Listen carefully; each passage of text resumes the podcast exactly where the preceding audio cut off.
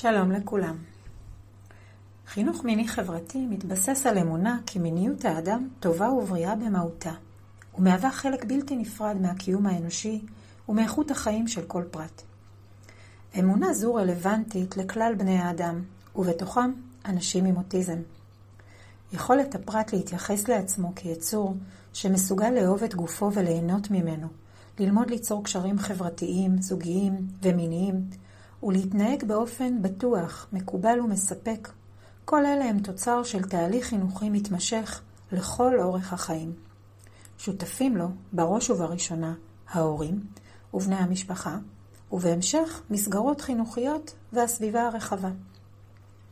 הקניית חינוך מיני חברתי מגיל צעיר תהווה גורם מגן מפני מצבי סיכון אפשריים, תפחית את האפשרות של ביצוע התנהגויות מיניות לא מתאימות, ותגדיל את האפשרות של התנסויות חברתיות, זוגיות ומיניות בריאות ומותאמות בעתיד.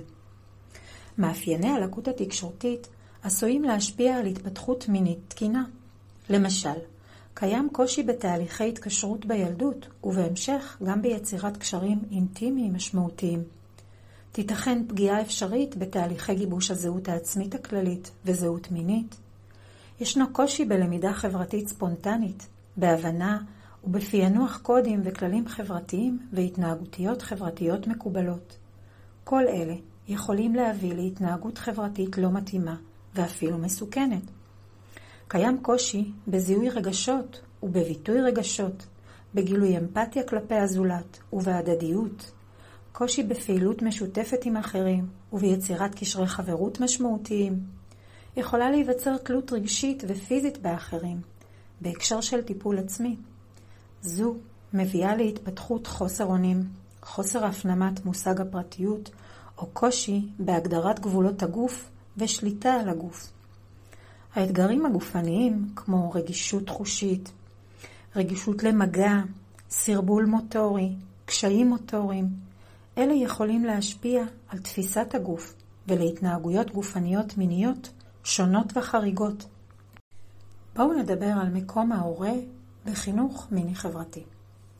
החינוך המיני הלא פורמלי מתבסס על העברת מסרים באופן יומיומי, ומתקיים לעיתים קרובות באופן לא מודע. למשל, הורה המתעלם משאלות של ילדו לגבי נושאים הקשורים למיניות, מעביר מסר שעל הנושאים הללו לא ניתן לדבר איתו. למסרים שאנו קולטים בילדות תהיה השפעה על המיניות המתפתחת בהווה ובעתיד. גם כיום, במשפחות רבות, עדיין נמנעים מלשוחח על נושאים הקשורים למיניות באופן ישיר וברור. ולעיתים כאשר ישנה התייחסות, היא מצומצמת ומתמקדת בנושאים הקשורים למצבי סיכון כמו פגיעה מינית, או בהתפתחות פיזיולוגית כמו קבלת הווסת. ישנם הורים הרוכשים עבור ילדיהם ספרים העוסקים בנושאים אלו. אולם, נמנעים משיח הנערך בכנות. יצירת תקשורת פתוחה בבית תורמת לתחושת הערך של ההורה, והופכת את ההורה לדמות משמעותית יותר עבור הילד, דמות שניתן להיעזר בה בכל מצב, ואת הקשר הורה-ילד לקשר בעל משמעות עמוקה יותר. החינוך המיני מהווה גם גורם מגן מפני מצבי סיכון ופגיעה, ומאפשר לאדם לבצע החלטות הקשורות למיניותו ולהתנהגות מינית באופן שקול, מודע ואחראי יותר. עבור בנים ובנות עם הפרעות בתקשורת, היכולת להתמודד עם התחום המיני ללא גורם מתווך היא מוגבלת מאוד. גם חומרים כתובים קיימים או סרטוני הסברה לא תמיד יובנו באופן הראוי.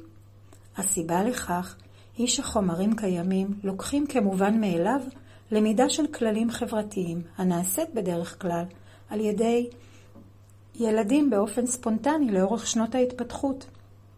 יתרה מזאת, חשיפה לתכנים בתחום המיני, ללא תיווך, יכולה להביא להצפה רגשית, לבלבול ולהתנהגויות מיניות לא מתאימות.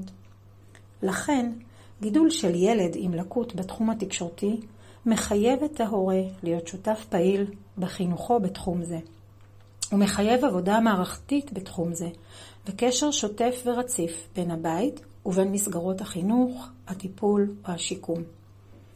חינוך מיני מגיל צעיר יסייע ברכישת מיומנויות חברתיות נדרשות, יקל על התמודדות עם המיניות המתפרצת בגיל ההתבגרות, יפחית את הסיכון לפגיעה מינית וישפר באופן כולל את איכות החיים של הבן או הבת עם הלקות. כדי ללמוד מהי התנהגות מינית מתאימה לעומת התנהגות שאינה מתאימה, יש צורך בדמויות משמעותיות המלמדות את עולם המושגים ומסבירות את כללי ההתנהגות המצופים בכל סיטואציה. הדמויות המשמעותיות צריכות להגיב באופן מכובד, אך ישיר וברור, בכל פעם שההתנהגות אינה מתאימה. שכן, התעלמות מתפרשת כאישור לפעולה. יש צורך בהצעת חלופות להתנהגות לא מתאימה, ומתן חיזוקים חיוביים על התנהגויות מתאימות. כעת אמנה בקצרה ארבעה מושגים בסיסיים הנלמדים בחינוך מיני חברתי. אדבר בקצרה על פרטיות, על עצמאות, על מרחב אישי ומרחק חברתי. פרטיות פרטיות היא ערך בסיסי. מושג הפרטיות מתפתח אצל ילדים מהגיל הרך. ילד ללא לקות יכול להתחיל לשמור על פרטיותו מגיל גן. הפנמה מלאה של המושג מתקיימת באופן הדרגתי בגיל בית הספר. ילדים עם הפרעות בתקשורת מתקשים בלמידת המושג באופן ספונטני. זאת בשל שילוב גורמים הקשורים ללקות ולהתייחסות הסביבה. אוטיזם מקשה על רכישה ספונטנית של מיומנויות ומגביר את התלות באחרים לשם ביצוע משימות התפתחותיות, לעתים שלא בהלימה לגיל הכרונולוגי. למשל, בכל הקשור למשימות טיפול עצמי, לבוש, התפשטות, רחצה, עשיית צרכים. בשל מאפיינים אלו, קיימת נטייה בקרב הסביבה להתייחס לילד שלא בהתאמה לגילו, ולשמר דפוסים התנהגותיים של גילאים צעירים יותר. לעתים ההורה עצמו אינו שומר על פרטיות הילד, עובדה המקשה על הילד עם אוטיזם ללמוד ולתרגל באופן שגרתי את חוויית הפרטיות. ניתן וצריך ללמד פרטיות. תהליך הלמידה הוא ארוך ואיטי, כמו בתחומי חיים אחרים, אך ניתן לראות אצל רבים לאורך השנים הפנמת הערך, ואפילו הופעת תחושת בושה. עצמאות כפי שצוין, ילדים רבים תלויים בהוריהם ובאחרים במשימות טיפול עצמי.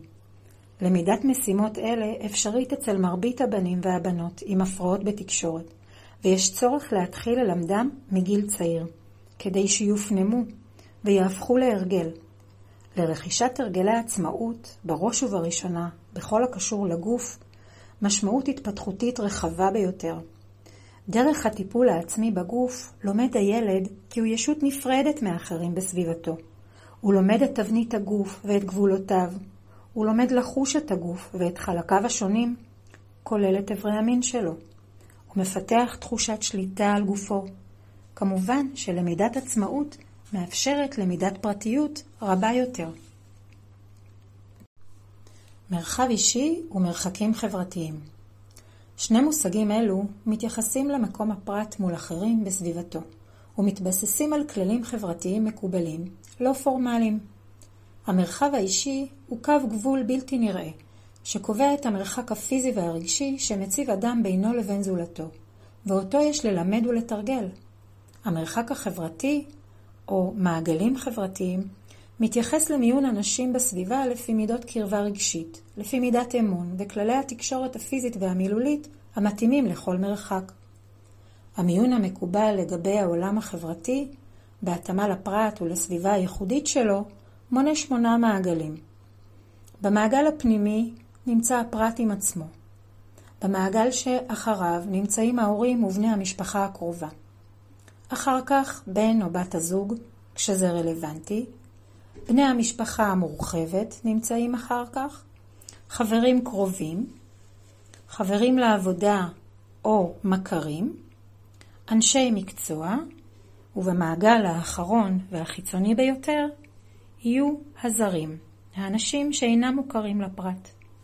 בתוך כל אחד מהמעגלים הללו נקיים למידה והתנסות במידת המרחק והקרבה המתאימים.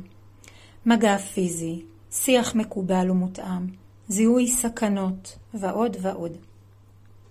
ילדים ומתבגרים רבים מתקשים להבין את מהלך ההתפתחות המינית והשינויים ההתפתחותיים. תפקיד ההורים מהגיל הרך להדריך את הילדים לגבי מבנה הגוף, אברי הגוף ותפקידם, כולל גם אברי המין, ותוך התייחסות להבדלים בין המינים.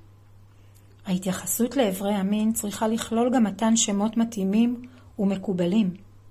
חשובה הדגשת שייכות הילד לקבוצת מגדר, בן או בת, ויצירת תחושת שייכות על ידי חיזוקים, פעילויות ושיח. חשוב להדגיש גם את גילו של הילד, הן באופן מילולי, והן כגיל התייחסות נורמטיבי. התייחסות לרצף ההתפתחות המינית מסייעת בהכנה לקראת כניסה לגיל ההתבגרות, ומסייעת בהבנת התהליך כטבעי, הדרגתי, וככזה שניתן להתמודד עמו. מומלץ להתחיל הכנה לקראת גיל ההתבגרות טרם התחלת תופעת השינויים הפיזיולוגיים. לאנשים עם ASD, יכולת, עניין ורצון ביצירת קשרים חברתיים, כולל קשרים זוגיים ומיניים, בהתאמה אישית. קיימות צורות רבות ומגוונות ליצירת קשרים אלו. התפתחות קשרים מהסוג הזה תלוי במסרים חברתיים, ברכישת מיומנות רלוונטית בתהליך ההתפתחות, ובהזדמנויות חברתיות ופיתוח אמונה עצמית בנושא.